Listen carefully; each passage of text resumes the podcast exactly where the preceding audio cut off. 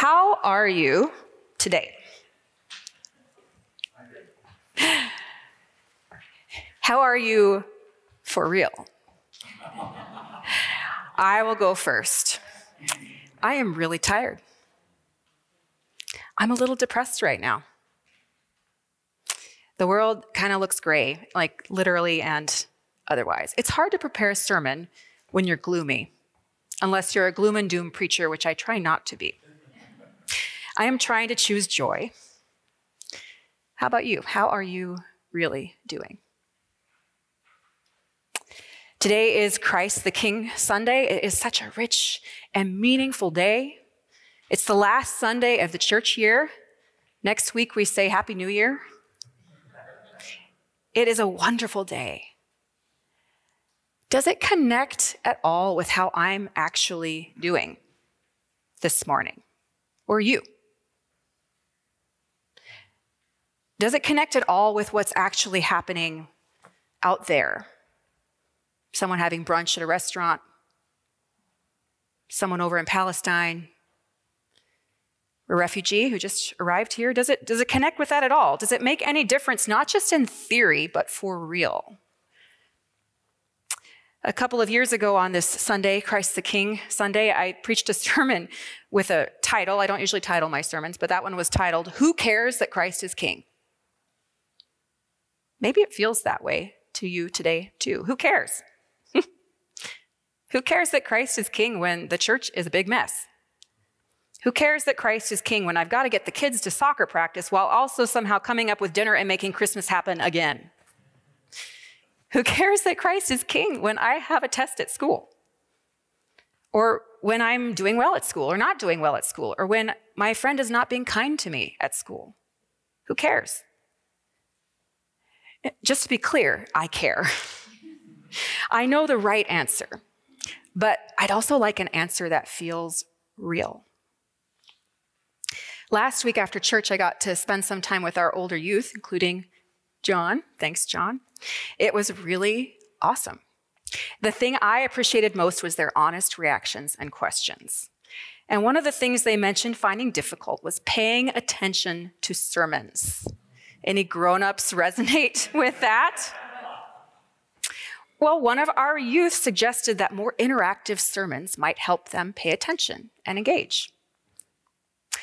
And that's actually very much in line with what I think a sermon is for. And given that all of our youth are in the service today, that's what we're going to do.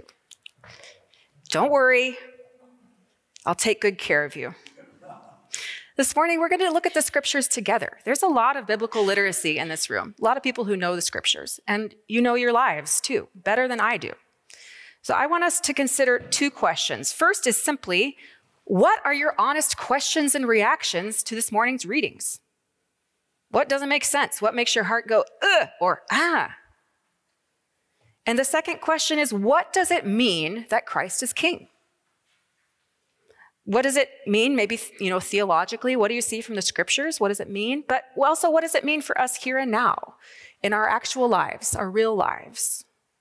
So I'm going to give you about five minutes to just look at the texts you don't have to talk with your neighbor. You can if you want.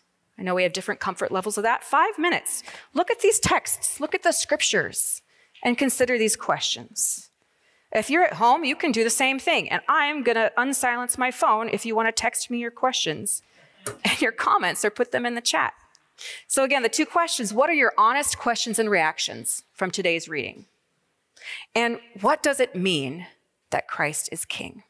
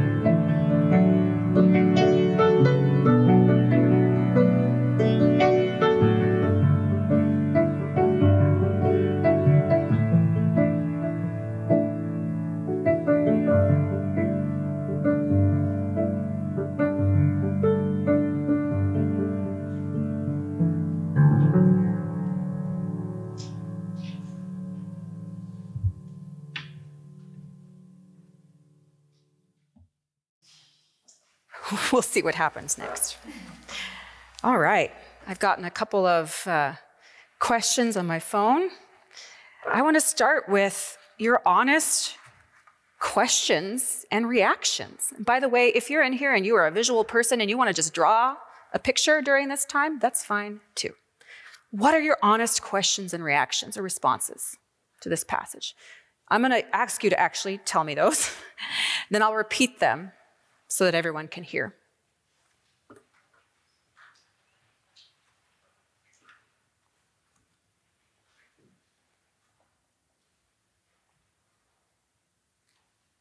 Here's, I'll share someone, what someone texted me.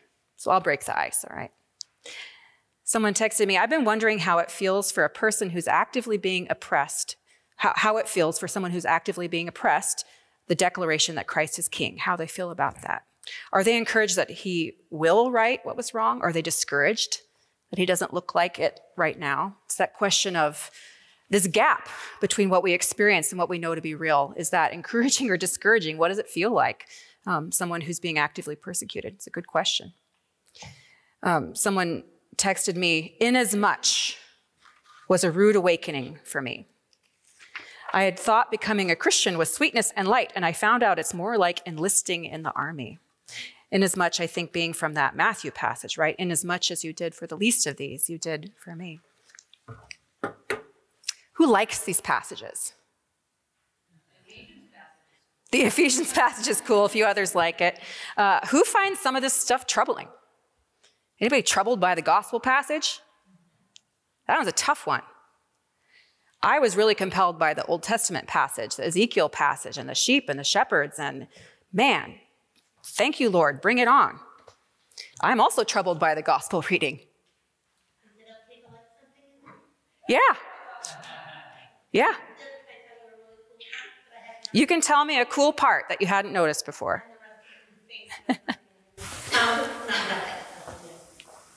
In verse 34, then the king will say to those on his right, Come, you who are blessed by my Father, and take your inheritance. And it was such a sweet reminder to hmm. me that we have an inheritance, first of all. It's ours just to take because of our Father's blessing, Mm. not because of anything I did correctly yesterday or I might do correctly tomorrow. Yeah, that, that take your inheritance reframes it from you did all this stuff and you earned it to there's a kingdom and you do have an inheritance because you have a really good father and a really good king. Yeah. The, we'll, we'll talk about it. We'll talk about it. Any of our youth or others have questions?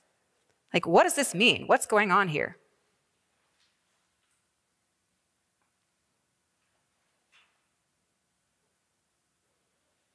I see a lot of puzzled faces. Julie. Um, when I was reading this to prepare to read this morning, Mm. they both talk about shepherds and they both talk about separating. Yeah, they talk about shepherds and, and separating. Say more. Right. And um, when I read Ezekiel the first time, all I could think of was God rescuing the hostages. Hmm. And then when I read, and not just the Israeli hostages, because there are Palestinians that are hostages too, Mhm. Hamas and have been for a long time. Mm-hmm. Um, and then in the gospel passage, I, we moved my mom into memory here. Mhm. And I thought about how taking care of her is taking care of Jesus. Mm. Yeah, thank you, Julie. So Julie made a couple of analog- or of points. One, especially from the Ezekiel passage of God seeking out those who've been scattered, those who are lost, and thinking about and current events, hostages. God, God has taken back hostages and, redeeming hostages. Um, and then on a more personal level, um, and I ma- imagine many of you who care for your elderly parents or even for little kids resonate with this. That when you take care of those bodily needs with somebody who's who needs a lot of, of care or who is failing in health, that that's a way of caring for Jesus. Um, that's one way that those, yeah, it's an expression of love for Jesus. Yeah. So what? Yeah, Dave. So the Matthew, at the first hearing of Matthew 25, you feel like, oh, Jesus is a judge, and like half the people are gonna be on the right, or maybe even less, and a bunch of people are gonna be on the left. And then the thought goes, well, wait, have I done enough Mm-hmm. to make to make it to the right side? Yes, I've done this, that, the other, but look, someone else has done so much more. And there's this sort of a, and then you go back to Ezekiel and you go, oh, the shepherd is help the, helping the sheep. And then you go back to Matthew and he says, and the righteous say, oh, they didn't have, they didn't come before the judge with a list. In fact, they didn't even think they deserved to be on that side. So there's something really interesting going on in the attitudes of the people being judged. And my suspicion is there are going to be a whole lot more people on the right than are on the left. Mm. Yeah, that's interesting. So I hear Dave going,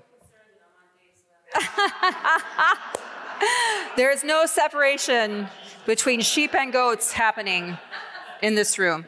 Um, Dave is wrestling, again, wrestling with this Matthew 25 passage that it sounds like, oh, it's going to be half this church and half the church. And it sounds like, oh, have I done enough to make the list? And going back to, you know, uh, into Ezekiel. And then, yeah, we're going to talk more about that. Oh, good. Comments. Paul, then Lizzie, then Jackie. Can I go back to the question of what does it mean that Yeah. It, when I think about these, it's that that God is sovereign, and that there's a drive to history, and that the char- there are certain characteristics of God throughout that time. Hmm. And it's about his the way he looks at things, which is different from the way we look at things, and the way he treats people versus how we treat people. And what I think about was thinking about like Luke 15, where you know, Pharisees ask Jesus, why, why do you act like this? Why you with these kind of people? And he told those three stories: Mm. the lost, the lost coin, the lost sheep, the prodigal son. And he's like, that's why I'm because there, there are people matter. Mm-hmm. These people matter. You know, the characteristics of every one of those stories, some people's lost and it mattered. And it created an action on the part of the, you know, the leader. The, Mhm. the, and, and so anyways, when I think about Ezekiel, when I think about the uh, gospel passage, it's like there are characteristics of the kingdom of God, and pay attention to those Mm. because they matter. Mm. Oh man, wish we had a microphone for you, Paul, so everybody could hear. Um, I'll see if I can summarize.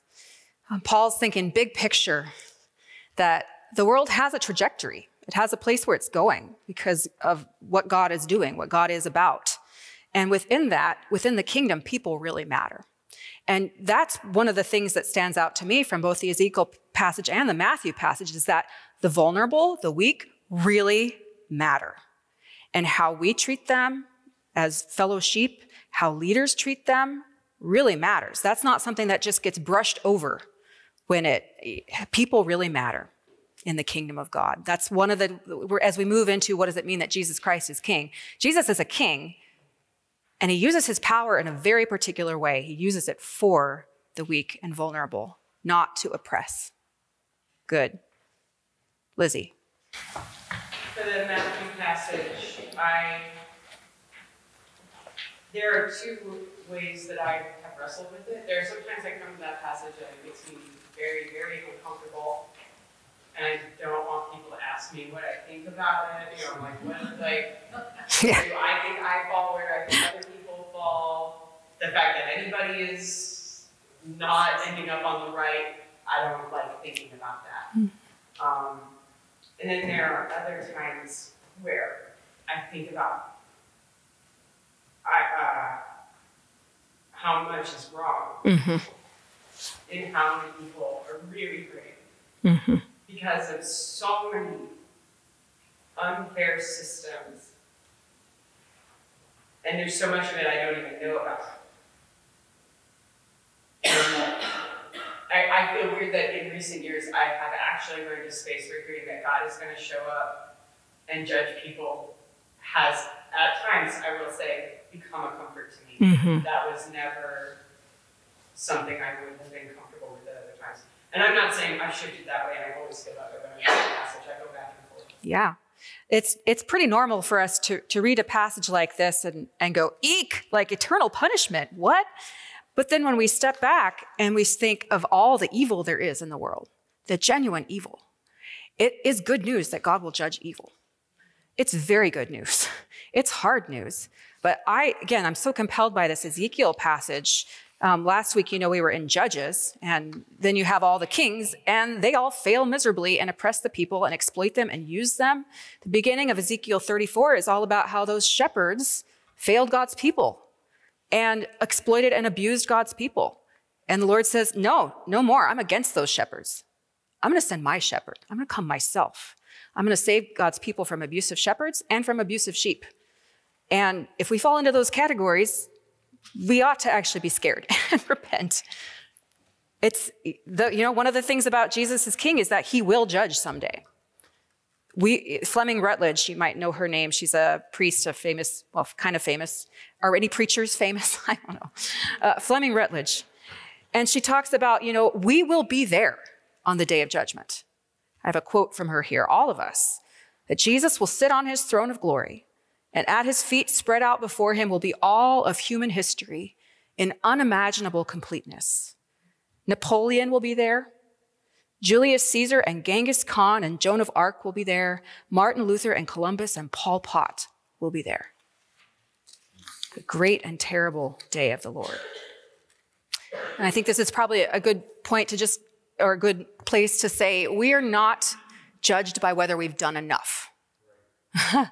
it's really, you know, good Protestants, we read that and we, mm, not so sure. That's not the point. We can never, ever do enough. Fleming Rutledge again, the parable of the Last Judgment is not about totaling up one's good deeds, it is about serving Christ the Lord. Serving Christ. Um, both the sheep and the goats are surprised. Isn't that interesting? The sheep were not checking the list off and saying, okay, I've done enough. It's no, they were just out of the overflow of their hearts, serving others. They were like Jesus, and so they behaved like Jesus in the world. It's based on serving and honoring Christ by serving and honoring those who are in need. Um, it's hard that judgment can be good news and hard news too. It's sobering. Um, Jackie, did you have your? I just wanted to point out in Ephesians, because we haven't mentioned him. Good. 19, he says, I mean, the Bible says, and his incomparably great power for us to believe, that power is the same as the mighty strength he exerted. He raised Christ from the dead. Mm-hmm. Well, this power that that the Holy Spirit gives us as we are transformed in the likeness of the Lord allows us to see people differently. We're not looking for people to blame for everything, but to see for those, see those who are in need. And to say, what can I do? What little thing can I do today, Lord? To help some of these people listed. And that is- And there, it's not always easy, and you know, it isn't, but just to have Jesus' eyes.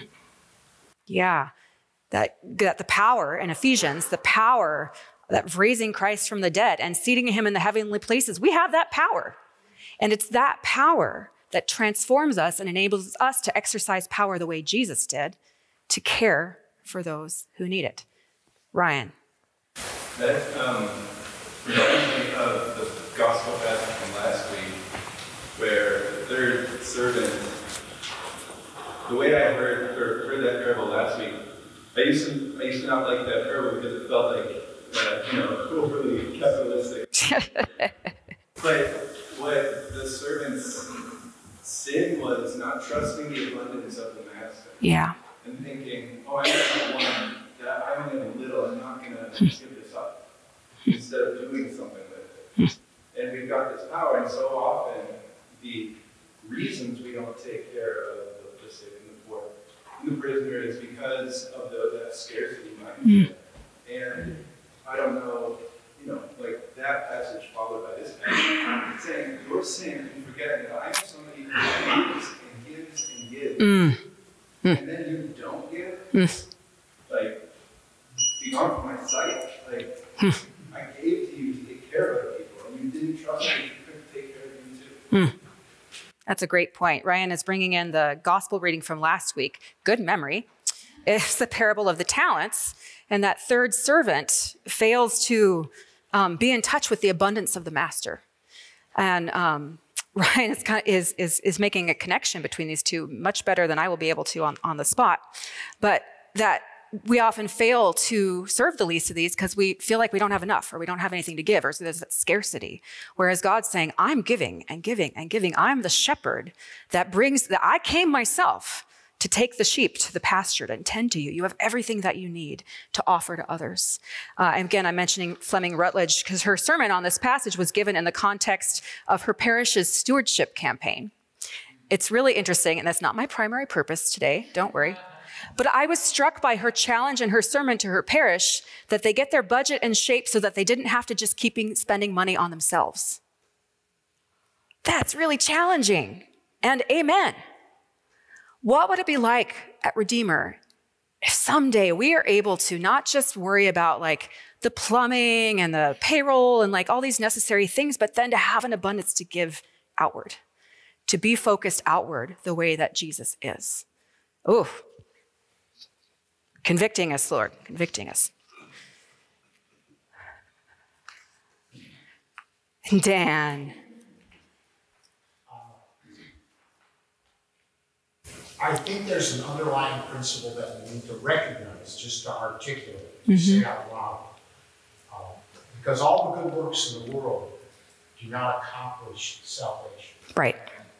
We need to remember that all of our works as filthy rags before the Lord, mm-hmm. unless we have come to Christ and become followers of Christ. Mm-hmm. And that we recognize that our righteousness is not ours, but His. Mm-hmm. That we receive righteousness from Him.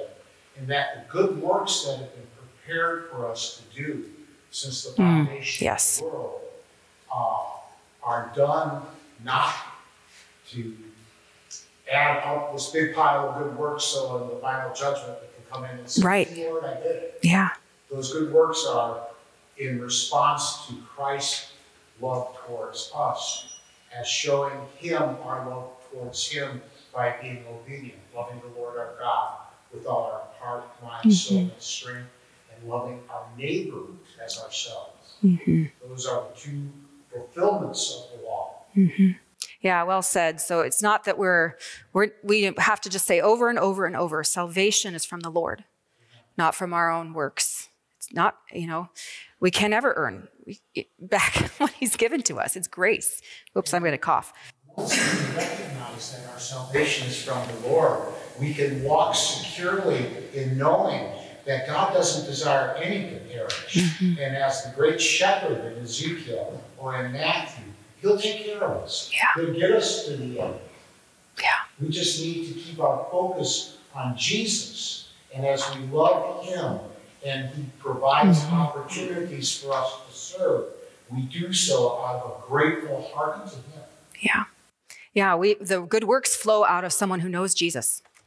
If we don't know Jesus, it's just going to be drumming up energy. We, do we know Jesus? Do we love Jesus? Are we feel, filled with that power by the Holy Spirit? Reordering our priorities, our lives out of love and gratitude and abundance. Woo. I want to highlight a few points as we draw our, our uh, conversation to close. What does it mean that Jesus is king? He's the ruler, he rules all. And he shows us what a good ruler is supposed to do and why it's so painful when we don't get that. Um, rulers can be good news. Good rulers are good news because we often uh, hurt each other. uh, it's good news that we have someone in charge who is just and good and righteous and tender. Um, again, Jesus shows us about the right and wrong use of power. Who are the weak sheep who've been scattered and kicked instead of bound up and fed? The Lord will seek them out, and we should seek them out too. Jesus will judge someday. Advent's coming, and Advent is not a time of um, sweetness and light. It's a day for judgment, and we don't like that, but it is good news in a world full of chaos. I love the collect for today. You know, that prayer that um, King of Kings and Lord of Lords will, for the peoples of the earth divided and enslaved by sin. That's just accurate. May be freed and brought together, mended over under his most gracious rule. This is good news that God will judge. And also that we have a king that we can trust to do what is right. I think that's some of my fear, right? When I get to Matthew 25, is like, it feels kind of arbitrary, but no. We have a righteous judge, a king we can trust to do what is most right, even when we don't know what the heck that is. A ruler that's so good and just and loving and merciful, so committed to the freedom and flourishing of every single one of his sheep that the fact of his rule is the very best news we have to share. He's a ruler that won't tolerate abuses of power in those who lead or those who follow. He's a ruler that goes out of his way to find the sheep that were wounded and scattered by their former shepherds. A ruler that gets down on his hands and knees to wash feet and bind up wounds and keep the overfed sheep away so that their scrawnier neighbors can feed and grow strong again. He's a ruler that will set all things in order, starting in me and in you. Lord Jesus, you are King. This is a hard thing and a good thing. We dare to give thanks that today you will come to judge the living and the dead. Not today, well, maybe, someday. We pray that we would be more and more filled with your love, that on that day that we greet you, um, we receive an inheritance that we is beyond our imagination, not because we want the inheritance, but because we want you. So, O oh Lord, fill us with love for you and with one another. Thank you that you are our good and gracious King. And we lift everything that we have to you in praise and in worship and in honor. And in your name we pray. Amen.